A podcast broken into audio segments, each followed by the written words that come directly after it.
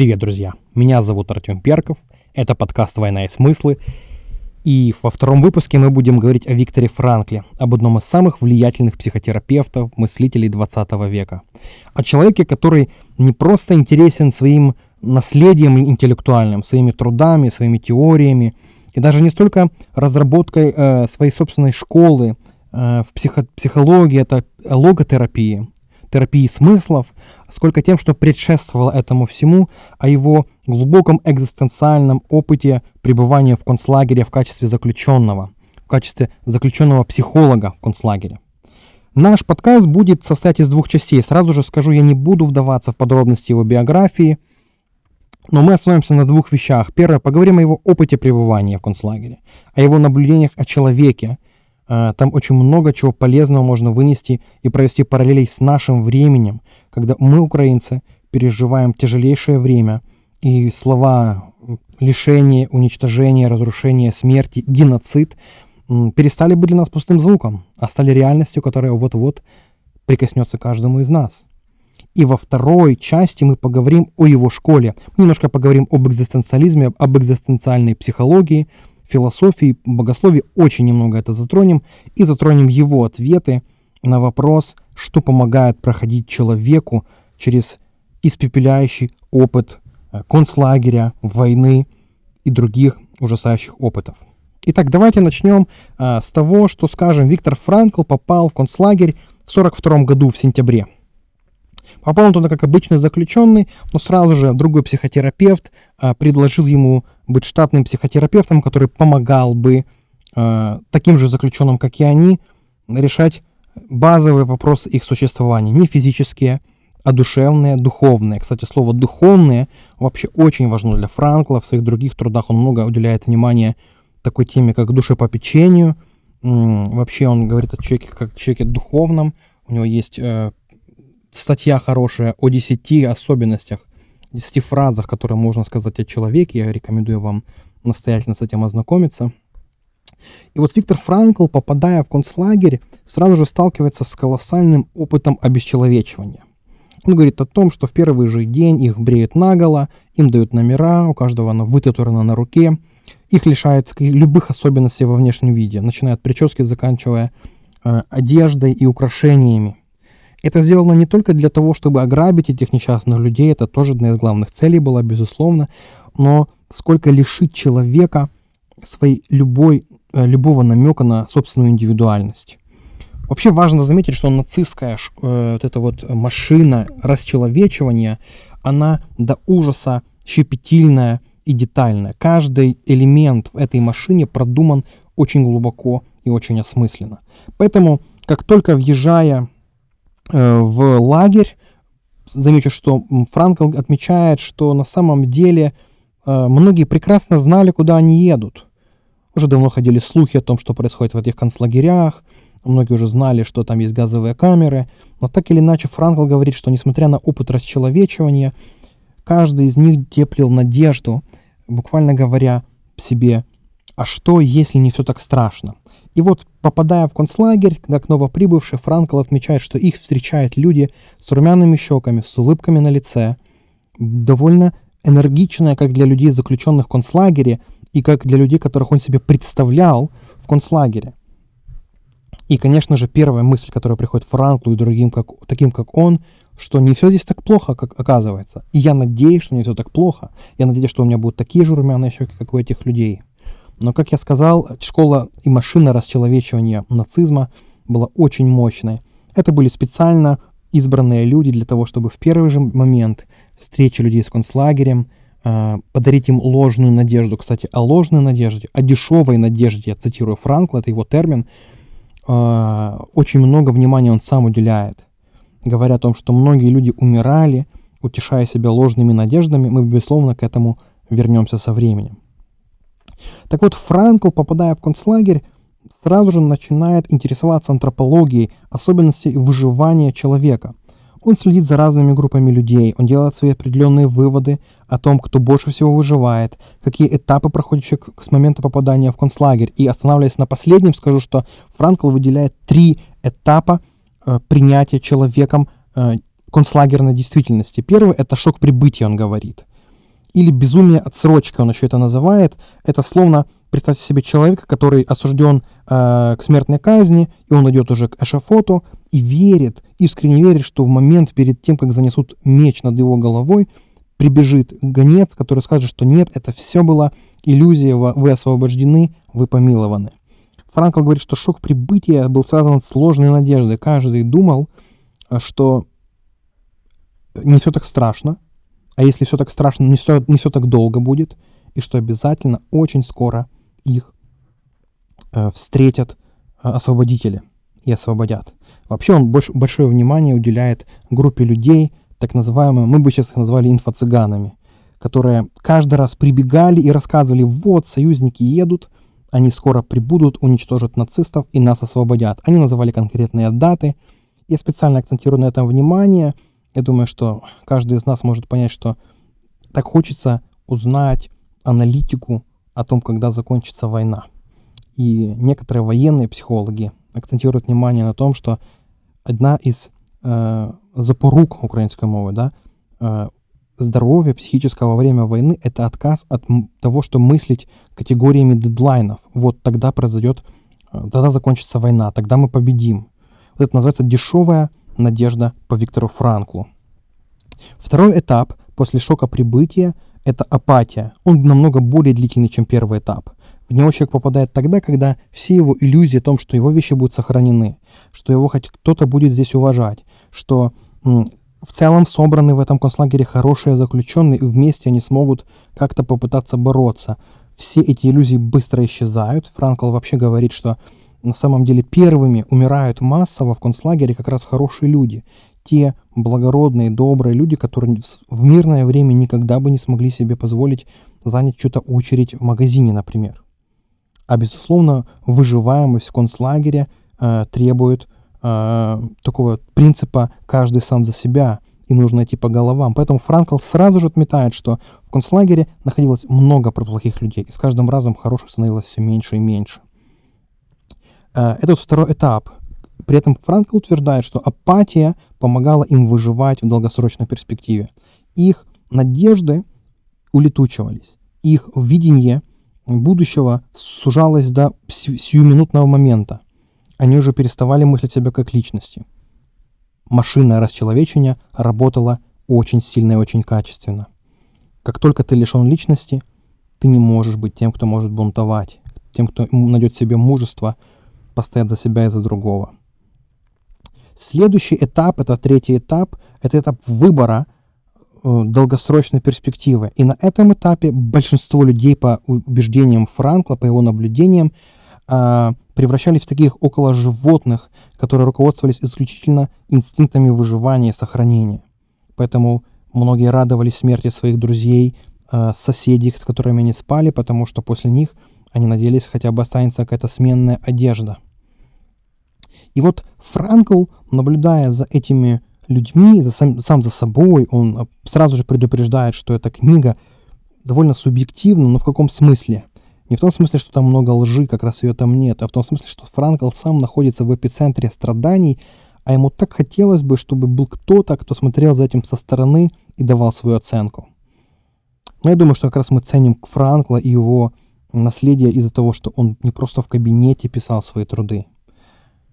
Он проживал их в самом настоящем аду на земле. И вот что говорит дальше Франкл. Были люди, Э, которые э, у них, у них было такое религиозное или мистическое сознание.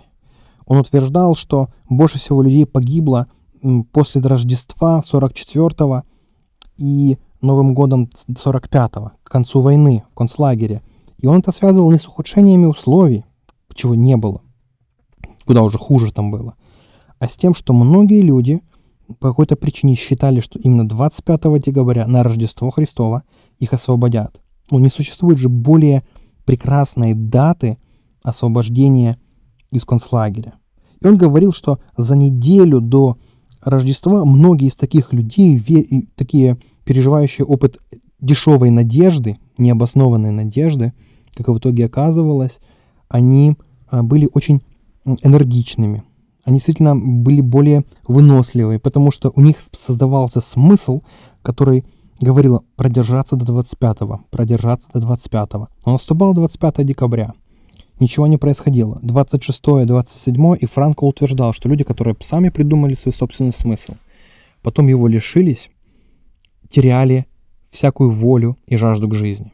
Поэтому Франкл сразу же говорит, что поиск смысла должен выходить за пределы человеческого опыта и не должен быть дешевым. Не, не должен быть дешевым в том смысле, что этой надежды должны быть основания. А, следующее, что говорит Франкл, э, что по еди, единодушному мнению психологов, которыми он там был, и самих заключенных, больше всего человека в концлагере угнетало то, что он вообще не знал, до каких пор он будет вынужден там оставаться. Нет никакого срока. Или, как бы мы сейчас сказали, не существует дедлайна. И вот это осознание нескончаемости, когда каждый день прожит, он вообще утверждал, что очень много фраз звучало такого рода «день прожили уже хорошо». Люди жили единым днем, единым часом. Они не знали, что с ними будет дальше. И это осознание неведения, полного бесконтроля над самим собой, над своим «я», лишало их всякой уверенности в будущем. Что важно сказать? Здесь теперь мы немножко поговорим о смысле жизни, потому что это центр всей мысли Виктора Франкла. Его логотерапия, его школа логотерапии, а, ставшая вообще в одной из основ экзистенциальной психологии, а, как раз и говорит о том, что человеку больше всего нужно иметь смысл жизни. Человек равно смысл его жизни.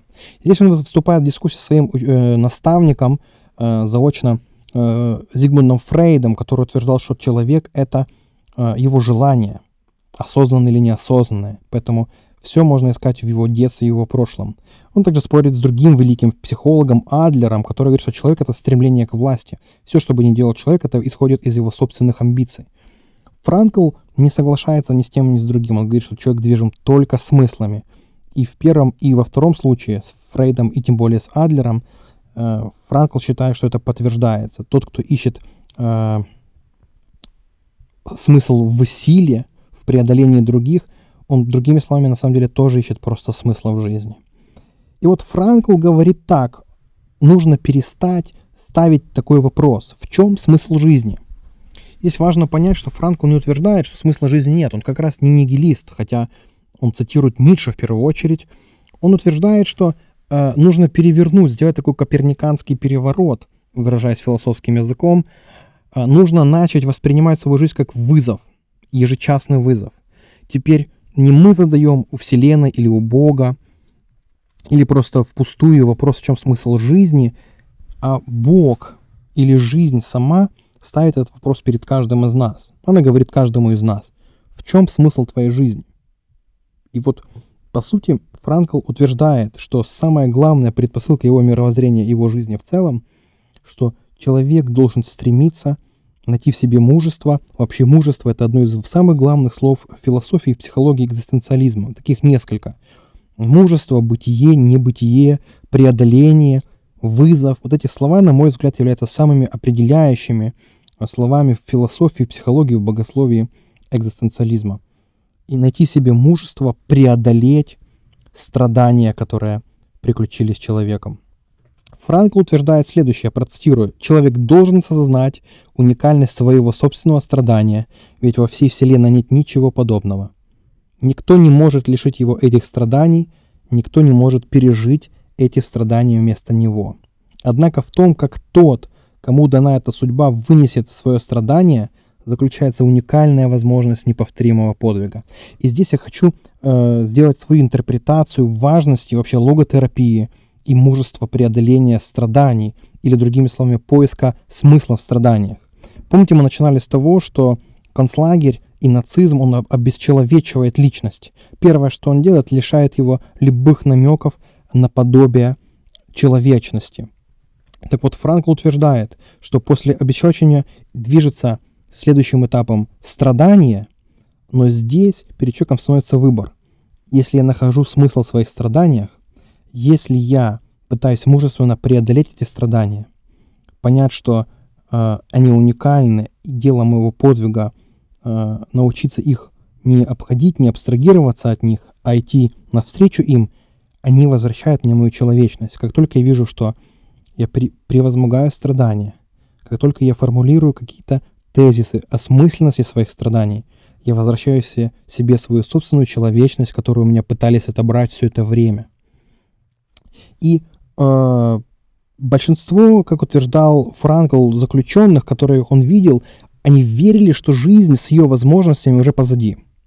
Поскольку э, они помнили, как было раньше, с каждым днем все меньше и меньше, конечно же, и с каждым днем они видели, что они не знают, что будет дальше, когда это все закончится, им оставалось только одно, на их взгляд – страдать и терпеть.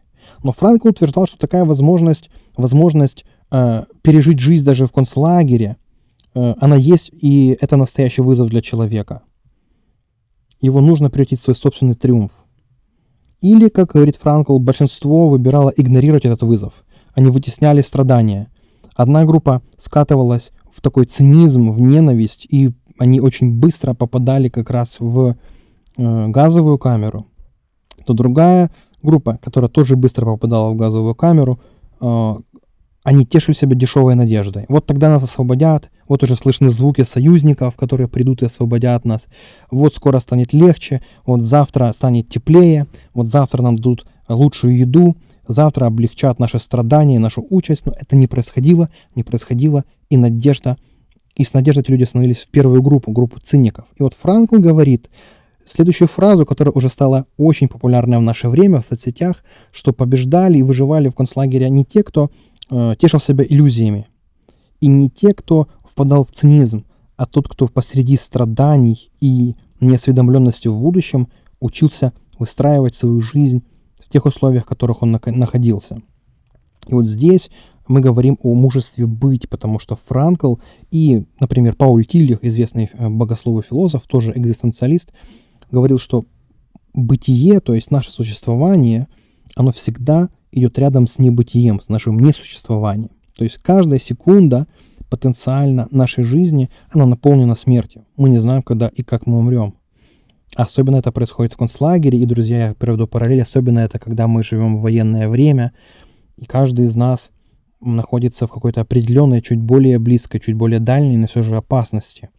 И он говорит, что нам нужно мужество быть, так называется одноименная книга Пауля Тиллиха, для того, чтобы научиться в этом постоянном осмыслении своего потенциального небытия, э, продолжать жить мужественной жизнью, достойной жизнью и целостной жизнью. И вот здесь э, я бы хотел даже вспомнить другого известного философа и поэта уже, тоже немца, Марию Рильке, который сказал, сколько страданий предстоит преодолеть. По сути, бездна нигилизма, в который оказался погружен мир, и что предрекал, собственно, Ницше, которого многие очень сильно неправильно понимают. И человек должен преодолеть вот эту бессмыслицу, пытаясь найти в массовой бессмыслице вызов для себя. По сути, в войне и безумных страданиях нет смысла. Те, кто говорят, что ну, война, которая пришла в нашу страну, те разрушения, которые есть, вот для чего они, и они какой-то ответ дают. Мы должны понять, что подавляющее большинство таких ответов это спекуляции, манипуляции, даже иногда неосознанные. Потому что вопрос, почему с нами происходит то или другое, он всегда больше, чем ответ, который мы можем себе дать. И что нам остается? Франкл или Тиллих предлагает не столько давать ответы, почему с нами это происходит, а проживать жизнь, не заниматься сколько теоретизированием, сколько принимать вызов каждый час, проходить через страдания и учиться жить в том ужасе, в котором мы находимся. Также важно отметить э, мысль о смысле страданий, которая упоминает Франкл, и на основе этого он строит свою теорию логотерапии. Здесь мы уже плавно перешли с вами на вторую часть. Кто, может быть, потерял нить нашего разговора, вот мы уже говорим о второй части, о фундаменте школы и теории Франкла о логотерапии. Он говорит о смысле страданий. Он говорит о том, что после того, как нам открылся смысл страданий, мы перестали преуменьшать, приукрашать их, то есть вытеснять их, скрывать их от себя, например, путем дешевого навязчивого оптимизма. Смысл страданий открывался нам. Э, эти страдания стали уже задачей нашей. Все покровы сострадания были сняты, и мы увидели, что страдание может стать нравственным трудом, подвигом в настоящем смысле слова. И вот Здесь я бы хотел привести очень интересную иллюстрацию, очень глубокую иллюстрацию из практики самого Виктора Франкла. Это реальная история о двух женщинах, которые находились на сеансе логотерапии среди многих других женщин. Там была богатая женщина, довольно молодая, в рассвете сил и лет. И Франкл спросил ее, вот э, как вы пишете свою жизнь сейчас? Она говорит, что у нее все есть, она себе все может позволить, у нее молодой любовник, у нее все хорошо в будущем. Он говорит, а теперь представьте, что вы лежите на смертном одре и говорите, что вот ваша жизнь так и прошла. И у нее начали катиться слезы, она сказала, что она не хочет умереть. А, не хочет умереть и жить жизнью беспечной и жизнью, где у нее все есть. Она мечтает о детях на самом деле. Она мечтает о спокойствии, о семье, о любви, а не о том, что у нее есть. И рядом сидела бедная женщина. А, Франко попросил ее описать свою жизнь сейчас. Та сказала, что я мечтала о детях тоже. Бог дал мне нескольких детей, но выжил только один, и он остался инвалидом, ребенком с инвалидностью. И она не знала ответ на вопрос, почему с ней это все происходит. Она искала ответ на вопрос, почему Бог поступил с ней так, и она не могла его найти. Он говорит, а теперь представьте себе, что вы лежите тоже на смертном одре и смотрите на свою жизнь. Видите ли вы в ней смысл? И она тоже заплакала и сказала, что несмотря на то, что моя жизнь тяжела, несмотря на то, что мои дети умерли, а оставшийся сын э, требует много сил и внимания от меня, я люблю его, и я не вижу ничего, что могло бы его отнять у меня. И я буду любить его, и я вижу смысл в такой жизни. И тогда Франкл делает заключение на реальные истории, таких было десятки и сотни в его практике, о том, что даже в, жизни полной страданий и неизбывшихся надежд человек может видеть смысл своей собственной жизни. И даже на первый взгляд более легкая, более богатая и беззаботная жизнь оказывается на поверку бессмысленной и тяжелой. И слезы, которые лили обе женщины, на самом деле были очень разными слезами. Я думаю, вы это тоже прочувствовали. И вот в конце нашего подкаста я бы хотел сделать несколько выводов о том, э, в чем выводы самого Франкла о логотерапии. Он говорит, что самое сложное не знать, когда будет конец. Поэтому кто изучает или просто слышал о гештальт-психологии, он понимает, о чем идет речь. Да? Нам нужны закрытые системы. Поэтому Франкл говорит о том, что даже в концлагере важны маленькие ритуалы. Если ты можешь бриться каждый день даже куском зеркала, делай это. Если ты можешь чистить зубы, совершать какие-то элементарные практики, делай это, потому что это все, что у тебя есть для того, чтобы остаться человеком.